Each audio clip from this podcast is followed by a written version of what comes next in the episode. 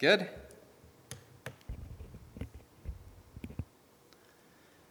Okay.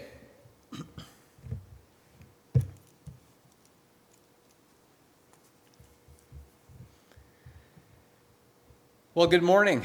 Thank you for joining me as we gather to worship the Lord together and to hear from His Word. I hope you've been surviving the heat wave. I know I've been very thankful for our air conditioner unit in our home, and uh, so thankful for that. Uh, I know that uh, we're praying for rain as well, and so we're looking forward to some showers to come to uh, water the, the gardens and the crops. And uh, we're praying for that, but we're thankful for the sun, and we will be thankful for the rain. I hope you're doing well in your home uh, as we continue to go through uh, this, this time of, of restrictions and not being able to see each other regularly. I just hope that you are doing well and staying connected with the Lord, most importantly. Couple of announcements as we begin this morning. Uh, just a reminder for your tithes and offerings that you can mail a check payable to the Killarney Mennonite Church to Box 969, Killarney, Manitoba, R0K1G0 or you can drop off your check in person here uh, in the church foyer is an offering box located here for you as well. Now, next Sunday is going to be a special Sunday. We are conducting a baptism service outside uh, during our drive in service. And so, at the outset, I want to uh, uh, draw to your attention a change of time. We're going to start a little bit sooner at 10 a.m., 10 o'clock a.m., uh, Sunday, June 13th uh, here in the church parking lot for baptism service. And uh, yeah, that's going to start at 10 a.m. rather than at 10:30. Now we are hoping as well to be able to provide a video recording of the service outdoors for those who are not able to attend in person. And so we are preparing to baptize Alyssa Peters and Lee Friesen. Now, uh, I'll just share again what I shared last week for those of you who may not be familiar with Lee Friesen. Uh, this is the son of Art Friesen, and he's recently moved back to Killarney. And Lee contacted me a couple of weeks ago and shared with me how a few years ago he's rededicated his life to the Lord, and the Lord had really been laying on his heart a desire to be baptized. And so he remembered me from years ago when he attended our church's youth group as a teenager. And so he thought of me and he reached out and asked if I would baptize him. And so we've been doing catechism together over FaceTime and I've been enjoying our discussions, getting to know him and discipling him. And so uh, Lee is preparing to be baptized on June 13th along with Alyssa. Uh, also, uh, to bring to your attention as membership, that Adam Bryce has requested to become a member of our church. And so we will be welcoming him into church membership on Sunday, June the 20th. And so take note of that as well. I would now invite you to bow with me and let's unite our hearts in prayer. Heavenly Father, we thank you for your goodness to us. We thank you for the sunshine. Uh, we thank you for small blessings like air conditioners and sprinklers. Uh, but we thank you as well, Lord, for your promise of rain. And so we ask for that. We ask for your, your showers to come to, to water the ground and to uh, uh, grow the crops and grow our gardens. And we know that you are the giver of every good and perfect gift. And so we thank you in advance, Lord, for how you will send rain uh, to water our ground. We thank you, Lord, as well, that you are uh, continuing to minister to our hearts uh, by your Spirit, Lord, as we uh, continue through these times of restrictions where we're not able to be in fellowship with each other the way we normally would be. And so we thank you that you are encouraging us as we, as we call out to you. Continue to encourage our hearts, strengthen us, Lord, in these times. And we pray in advance, Lord, for uh, the day when we will be able to reunite in fellowship uh, once more. We look forward to that day, and we pray that you would that you would speed its return, and that, Lord, in the meantime, we ask that you would uh, bring an end to uh, COVID in our province, and, and we pray, Father, that, that this would come uh, in a, as quick a manner as possible. And so we ask, Lord, undertake in this way. Uh, continue to be with those in our healthcare system, all those who are struggling, Lord, with illness, and we pray that you would be with them, strengthen them, and bring healing according to your will. Lord, we pray uh, for our camp ministries, our summer ministries, our VBS programs, Lord, who are even now not certain what it will look like in the weeks to come. And so undertake for them, and we pray, Lord, that you would provide a way for them to continue that important ministry and that boys and girls can hear the gospel and, and be changed and transformed by your love. And so we ask for that mercy as well. And so, Lord, we pray uh, again for Alyssa and for Lee as they prepare for baptism next week. We pray especially, Lord, as they prepare to share their testimonies. Would you be near to them and just give them the words to share? Um, uh, help ease any nervousness or anxiety they might feel, and let there just be anticipation and excitement about being baptized in your name. And so, showing the world that they are your disciple and following you. And so, we ask that you would bless them, Lord. We thank you as well for Adam and his desire to join our church membership. Bless him as well as he prepares to share his testimony in a couple of weeks' time and as we welcome him into membership. So bless him as well. And Lavinia and their family, uh, we pray as well. And so, Father, we thank you again for this opportunity to gather to hear your word. We bless your name, we worship you, and we pray that you would be honored and glorified by our time together. And so we pray all of these things in Jesus' name. Amen. I would invite you now to take your Bibles and turn with me to Romans chapter 11. And there I will read verses 13 to 24. Romans 11, beginning in verse 13. I am talking to you Gentiles, inasmuch as I am the apostle to the Gentiles. I make much of my ministry in the hope that I may somehow arouse my own people to envy, and so save some of them. For if their rejection is the reconciliation of the world, what will their acceptance be but life from the dead? If the part of the dough offered as firstfruits is holy, then the whole batch is holy. If the root is holy, so are the branches. If some of the branches have been broken off, and you, though a wild olive shoot, have been grafted in among the others, and now share in the nourishing sap from the olive root, do not boast over those branches. If you do, consider this you do not support the root but the root supports you. You will say then, Branches were broken off so that I could be grafted in. Granted, but they were broken off because of unbelief, and you stand by faith. Do not be arrogant, but be afraid. For if God did not spare the natural branches, he will not spare you either. Consider therefore the kindness and sternness of God sternness to those who fell but kindness to you, provided that you continue in his kindness. Otherwise, you also will be cut off. And if they do not persist in unbelief, they will be grafted in, for God is able to graft them in again. After all, if you were cut out of an olive tree that is wild by nature, and contrary to nature were grafted into a cultivated olive tree, how much more readily will these, the natural branches, be grafted into their own olive tree? So far, the reading of God's word. Would you bow with me once more? Heavenly Father, we thank you for your word. Thank you that it is living and active.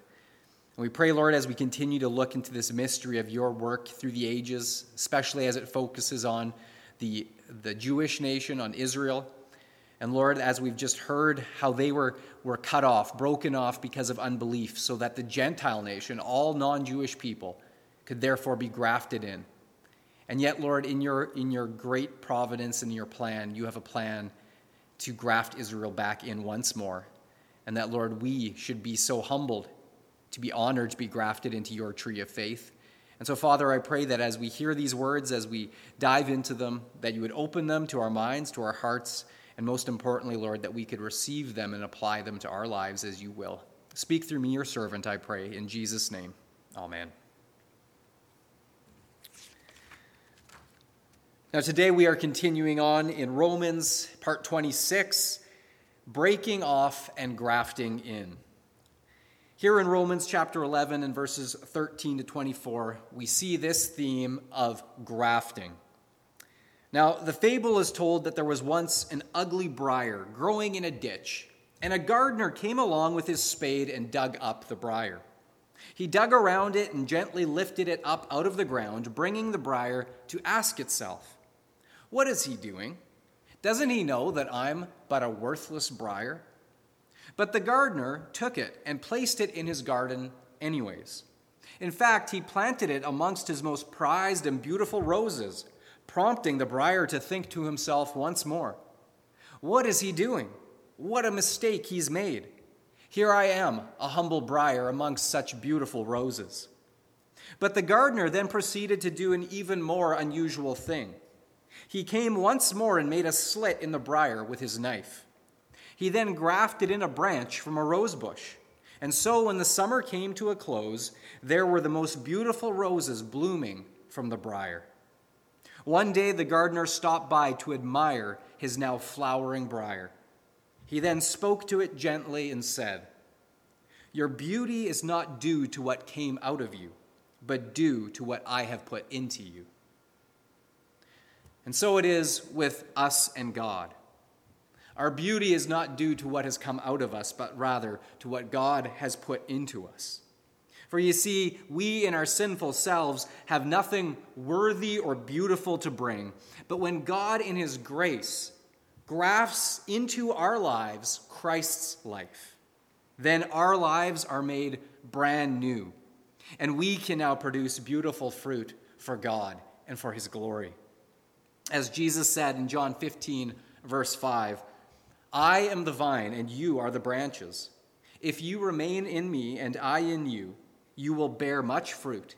Apart from me, you can do nothing. And now, today, in our text in Romans 11, the Apostle Paul uses a very similar analogy to the one that Jesus used of the vine and the branches. And this time, this gardening analogy is one of an olive tree, where a gardener cuts off and grafts in the branches. Now, first, we must ask what is the significance of the olive tree?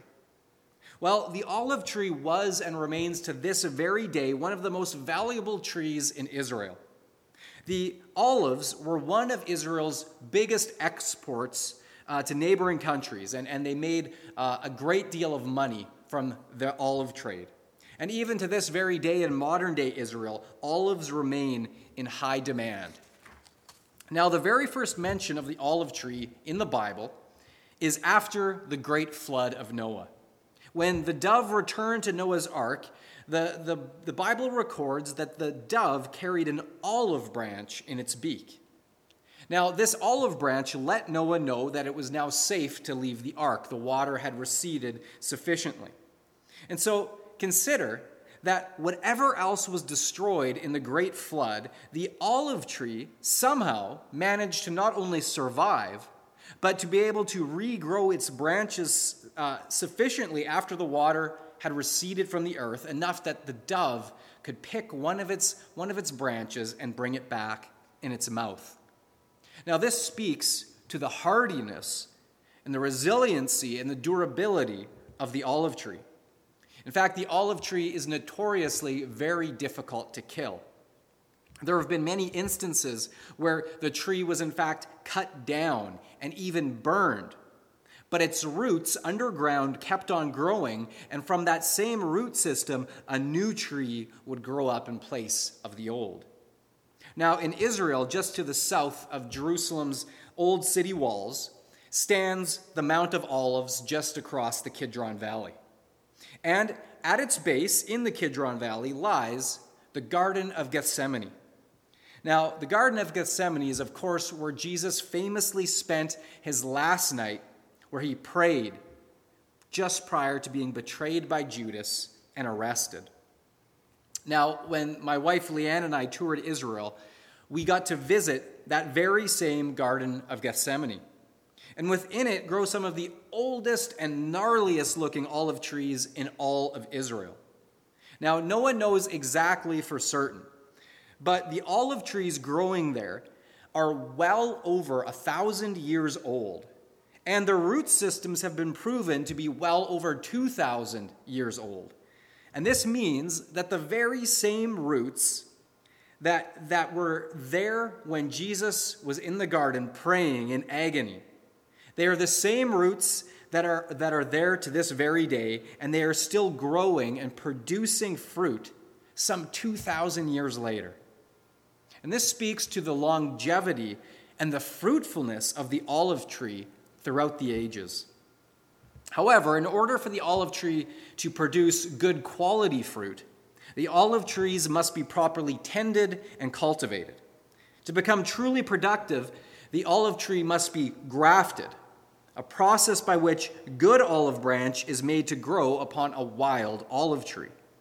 It is done this way so that the well developed root system of the wild olive tree can be used to support the good branches of, of the, the garden variety olive tree, and then it will take far less time before the tree will become fruitful again. It basically speeds up the process by a factor of many years to take a well established root system of a wild olive tree, graft in the, the natural olive branches into it, and therefore it will become extremely productive in a short amount of time. Now, while man uses this grafting method, in Paul's analogy, he says that God's spiritual grafting is done in just the opposite manner. For he says God's grafting process is to take the wild olive branch, the one that's not nearly as productive, and to then graft it into the good or the natural tree. And God takes that which is wild and then makes it productive using the well developed roots of a good olive tree. But it begs the question why would God waste his time like that, to go what is contrary to nature? Why would he try to turn wild branches into good branches? Why would he take something that would take so long when the natural way is to do something that's a shortcut that produces fruit more quickly? Why would God do it this way? Well, when we look at this from a spiritual sense, which is what, of course, Paul is conveying, we must understand that when God looked upon man after the fall in the Garden of Eden, all that remained were a bunch of wild olive trees. There simply were no good trees left to produce the spiritual fruit that God wanted upon the earth. And so God chose that rather than to start over, he would instead create his own good olive tree. And God began his plan by choosing one man as the seed of this tree, the root system, if you will. Now, this one man that he chose was not a perfect man. He was still a sinner, just like everyone else. But the thing that set him apart from the others was this one man was a man of faith. And this man would be justified by his faith in God, that simply this man believed God and took him at his word. And therefore, this one man was declared righteous by God, not because of his works, but because of his faith. And this one man would receive the title, the father of faith. And we, of course, know that man was Abraham. And so when God chose Abraham, he made a covenant with him that would make him and his descendants a special nation, a new tree, if you will. And not surprisingly, the olive tree has become a symbol of Israel as a nation. And so God planted the seed of the first good spiritual olive tree, which was Abraham. Now, moving into Paul's analogy of the olive tree we see that in the analogy, God is, of course, the gardener. He is the one who does the cutting off and grafting in of the branches. Abraham, as we just learned, the father of faith, is the tree's roots. Then the line of Abraham's spiritual descendants, all who follow in God's covenant promise, are the tree's trunk growing up from the roots. Then the natural branches growing out of that trunk are, of course, the children of Israel, also known as the Jews. And finally, the wild branches that are later grafted into the trunk, those are the Gentiles. That is all non Jewish people on earth, which includes most of us today. Now, in this analogy of the olive tree, Paul is primarily focused upon the contentious relationship between the Jews and the Gentiles. And I'll explain why. You may recall from way back near the beginning of our series in Romans that the early church in Rome was made up of a mixture of roughly two thirds Jewish believers and one third Gentile believers. Unsurprisingly, there was tension between the two groups whereby the Jewish believers, who of course are the natural branches, they look down their noses at the Gentile believers who, of course, are the wild branches. It's because the Jews consider the Gentiles to be their poor cousin, Johnny come latelys to the faith. Further still, it was only natural for the Jews to have this holier than thou attitude over the Gentiles, because remember, for generations, they had been steeped in disdain and loathing for those uncircumcised pagans who they would refer to as dogs and they would have as little to do with them as possible. For instance, if a Jew were to have no other choice but to buy something from a Gentile merchant, the purchased item was often then taken home and ceremonially washed to cleanse it of the pagan filth before they would use the product. In short, the Jews grew up learning to despise and hate the Gentiles. So this was a hard attitude to break. But way back in Romans chapter 2, we, we read that Paul had already addressed this and sharply rebuked the Jewish believers for having this attitude towards their Gentile brothers. And in fact, he told them bluntly that whether Jew or Gentile, God does not show favoritism. So for the Jews who thought, well, we're God's favorite children, no, he says he does not show favoritism. Now, it also appears that the Gentiles were not taking this attitude from the Jews just sitting down. And so they, of course, were, were pushing back against this. And so they responded to the Jewish prejudice by pointing out well, if you Jews were so smart, then why did you reject Jesus? How could you possibly claim that God loves you more than us when you crucified your own Messiah? In fact, God must be finished with Israel now. But as we learned in last week's sermon, Paul's emphatic reply to the Gentile believers was that God was not finished with Israel.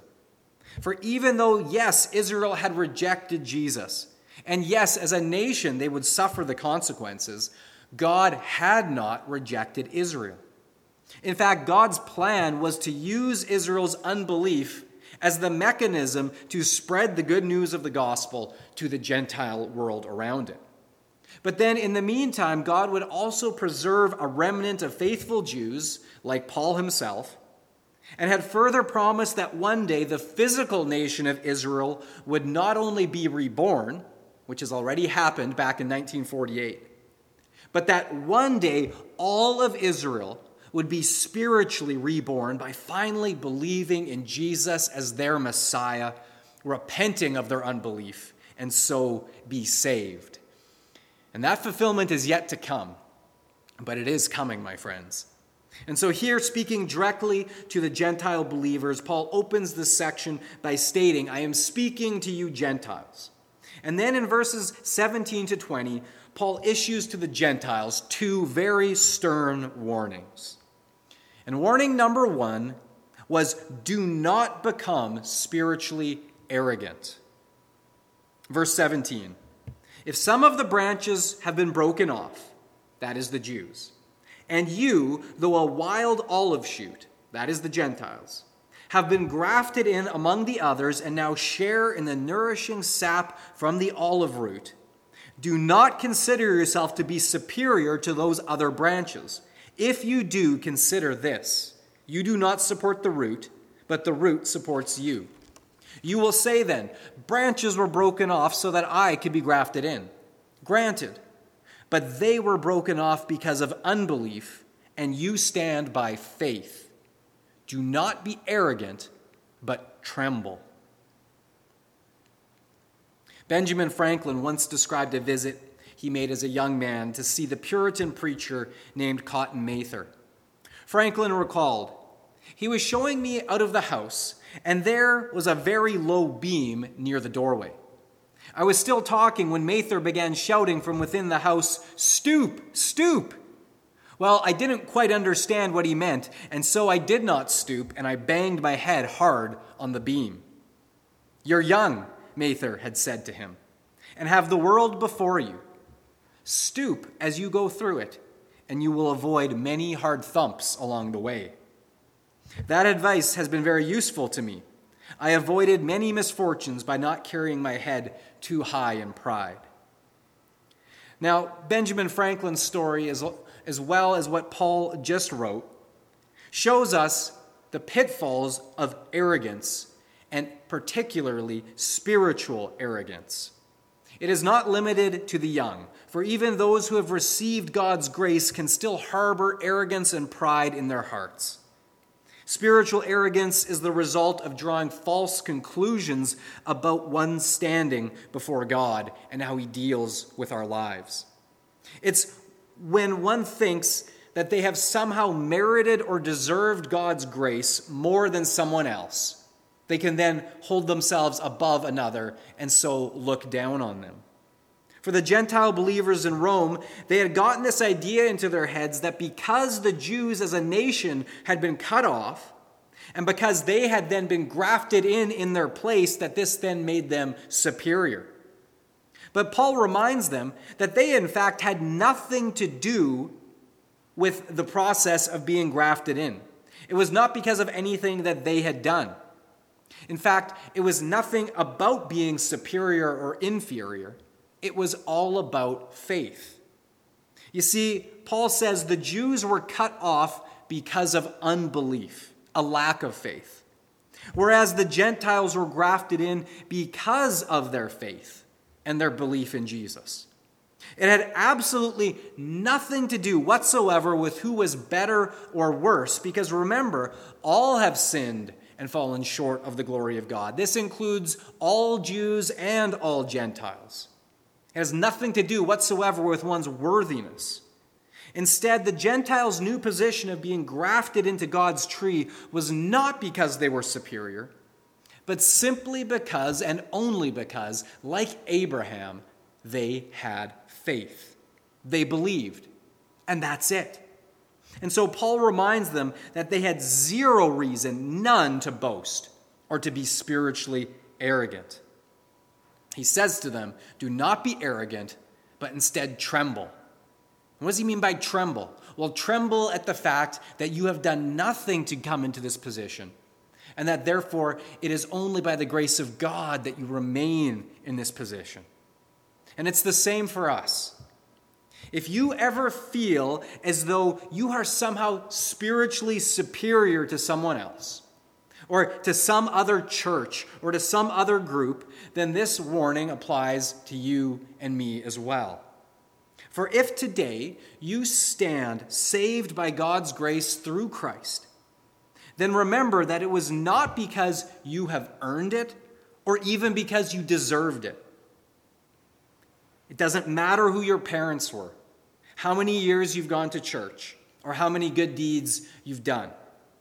You simply received God's free gift of salvation by faith alone. And it is by faith alone that we are justified, declared righteous before God and in His sight. As one young man once put it in his testimony, I did all the sinning, and Jesus did all the saving. I love that. I did all the sinning, and Jesus did all the saving. I contributed nothing to my salvation. My friend, neither did you. We are not grafted in because we are worthy or superior. It is by his grace and because of our faith. And therefore, Paul says there is simply no room for spiritual arrogance or an attitude of superiority over others in the life of the believer. So if it's in your life, if there's spiritual pride and arrogance harboring there, rip it out, root it out, get rid of it. It has no place, it does not belong. This is his first warning. His second warning to the Gentiles is this Do not fall into unbelief, but persevere by faith. Do not fall into unbelief, but persevere by faith. Verse 20.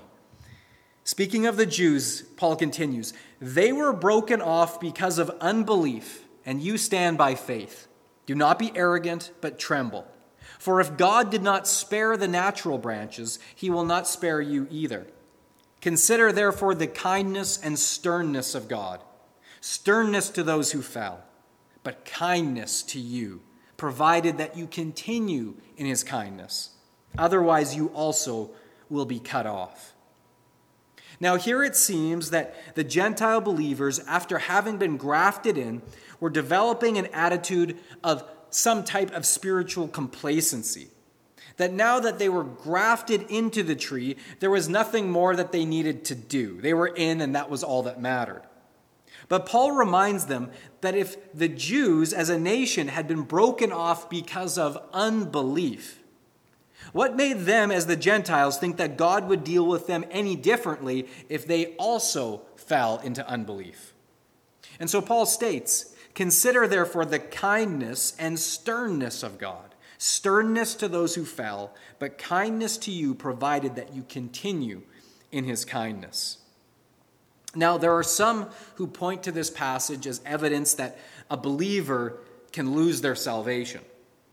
And while at first glance it may appear that way, it's not quite so clear cut. First, we must remember God's terms of salvation that we looked at a couple of sermons back in Romans 10, verse 9. God's terms of salvation are that if you confess with your mouth Jesus is Lord and believe in your heart that God raised him from the dead, you will be saved. Now, again, notice there's no ifs or maybes in that statement. You will be saved. It's as clear as it gets.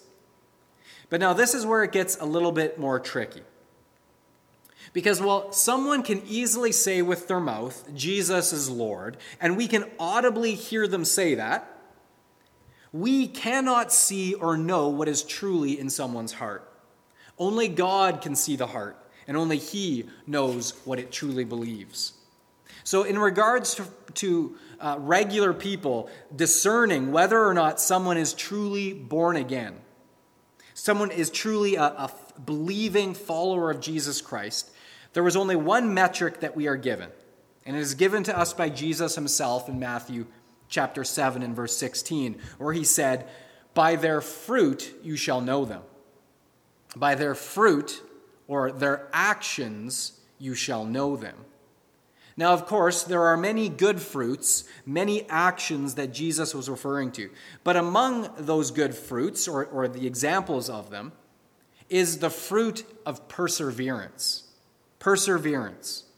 And this is why Paul says, provided you continue or persevere in God's kindness. You see, true saving faith in Jesus Christ is not a one and done deal. It's not like a sparkler candle that we put on a birthday cake that sparkles and shines brightly for a short time, but then soon splutters to a stop and goes out. That is not what saving faith looks like. No, the evidence of genuine saving faith in Christ is that it will persevere and continue on in God's kindness, mercy, and grace through a lifetime of following Him.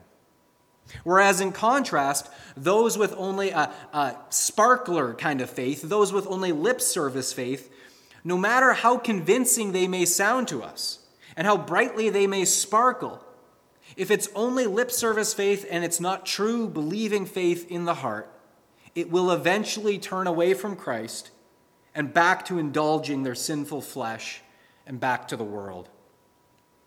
Recently, for our family bedtimes, I've been reading to our kids the children's version of the Pilgrim's Progress, and it's entitled Little Pilgrim's Big Journey. And I'll plug it right here. If you have young kids, you need to get it Little Pilgrim's Big Journey. Now, along Christian's journey, he meets another pilgrim named Hopeful, and so they begin traveling together. Then in chapter 8, we read The two little pilgrims traveled a little while. And finally, along the road, they were met by four children from the town of Lovegain. These four said, Let us come along with you on your journey. Please come along, Hopeful said. But it's not an easy path, Christian told them. What could be so difficult about it? One boy asked. Christian said, You must follow the king in sunshine and rain, in riches and poverty, in good times and hard times. Ha, you're sadly mistaken, said the boys from Lovegain. Surely the king would give us all his blessings to pilgrims who walk on his path. We travel only in fair weather. If you wish to suffer needlessly, then we will not join you. And so, sadly, the two pilgrims had to leave the other four boys from Lovegain behind. And soon after, Christian and Hopeful learn that the four boys from Lovegain had been tempted to leave the king's path by a man named Demas. And they had entered his silver mine where he had promised them riches untold. But alas, it was a trap. And when the boys stepped in, they slipped and crashed to the bottom of the mine and were never seen or heard from again. You see, sadly, there are many Christians today who do not understand the important truth of perseverance in the Christian faith. Perseverance means persevering, going on no matter what. And often, parents will say things about their adult children like this Yes, sadly, he's living in immorality, and now he makes no profession of faith whatsoever. But I remember back when he was a child, he once invited Jesus to be his Savior and Lord. So, once saved, always saved, right? Well, to that I would add one crucial word. Once truly saved, always saved. Once truly saved, always saved. Because, yes, of course, true believers may still fall into sin. We're not immune to stumbling off the path every once in a while, just as King David and Peter both did. But the true believer can't be happy or content to remain in sin, because the Holy Spirit's conviction will simply not leave them alone until repentance comes and they are restored to following the Lord's path. As Romans chapter 7 showed us, the most miserable person in the world is a Christian living in sin. So when someone claims with their mouth Jesus is Lord, but then in their actions, the fruit we see is that they are content and happy to, to just right on, keep on living in sin. Well, friend, that is not a good sign. That is not a good sign. For not all who make profession of faith in Christ are truly saved. As Jesus himself warned us in Matthew 7 Many will say to me on that day, Lord, Lord, did we not prophesy in your name, and in your name cast out demons, and in your name perform miracles? And then I will declare to them, I never knew you. Depart from me, you who practice lawlessness. You see, many people make a claim of believing in Christ, and even for a time look as though they truly believe. But the litmus test of genuine, saving faith is one that perseveres. Whether through facing trials and tests, struggling with temptation or sin, in good times and in hard times, it is a faith that simply does not quit no matter what. And the good news is, the great news is, that God's presence and power is readily available to enable all who have simply and sincerely put their faith in Christ alone to save them, to persevere, and to keep going, and to not quit until the very end. For as Jesus said in John chapter 10, verse 27 to 28, My sheep listen to my voice. I know them, and they follow me. I give them eternal life, and they shall never perish. No one will snatch them out of my hand. And this means that we, the sheep, can trust that our good shepherd will guide us and enable us to keep following him until we are safely in his eternal fold. But now, what about those? What about those who once made some sort of profession of faith? Perhaps, as I said earlier, as a young child, but now they have fallen away. There is no evidence of the Lord or profession of faith in their life. What about them? Is there any hope for them? And to that, the answer is yes. Yes, absolutely, there is hope.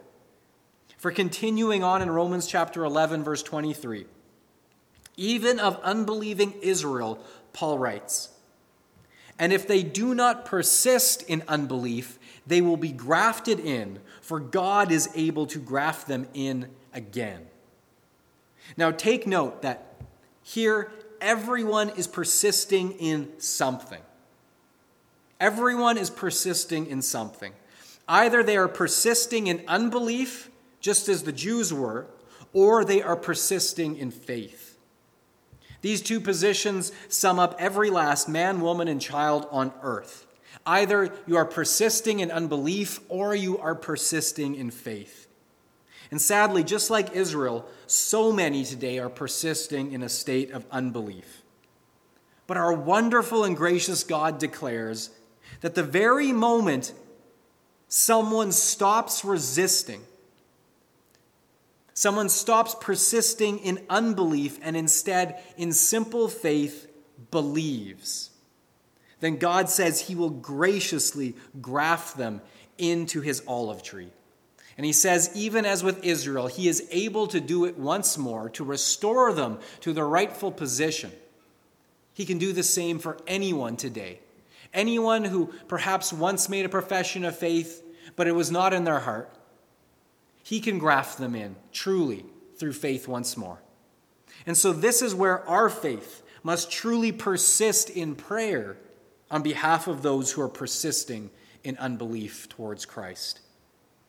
The true story is told that one day George Mueller began praying for the salvation of five of his unbelieving friends. After many months, one of them came to the Lord. Ten years later, two others of his friends came to faith in Christ as well. It then took another 25 years before the fourth man was saved. And Mueller persevered in prayer for his fifth friend until his death. And alas, his friend was not saved. And yet, it was shortly after his funeral that the friend finally relented and said, If my friend George could pray for me for that many years, it must be real. And he gave up persisting in unbelief, and he surrendered in simple faith, giving his life to Christ. George's faith and his persistence was rewarded because he did not quit and persisted in faith and prayer. And so, too, my friends, never underestimate the power of persistent faith and prayer for those around you who are persisting in unbelief. And so, finally, whether you today are more of a natural branch, like the Jews, where perhaps you are raised by Christian parents going to church, or whether you are more of a wild branch where you were raised by unbelieving or even atheist parents who are hostile towards God, my friend, it makes no difference. For God loves you just the same. He plays no favorites, and He will delight in grafting you into His family tree for today and forever, for our good and for His glory. Amen. Heavenly Father, thank you for your grace and your mercy shown towards us. Thank you, Lord, that there is nothing we can do to earn, to merit our position, to be grafted into your tree. But like Abraham, the father of faith, it is the same for us as it was for him. We simply take you at your word and believe. And further, like Abraham, we must persist in that belief, persist in faith that you promised him a son, and he had to persist in faith for many, many years till he was a very old man. And yet, Lord, you kept your word, and his faith was rewarded. And so, Father, I pray for us that you would give us a persevering faith. And further, Lord, I pray that we would learn from the warning that Paul gave to the Gentile church that we would not be arrogant of our position, that we would not look down in condescension or pride towards anyone else, but humbly recognize there is nothing we've done to be in this position. It is by your grace alone. So help us to live humbly and to walk humbly, Lord, before you and before man.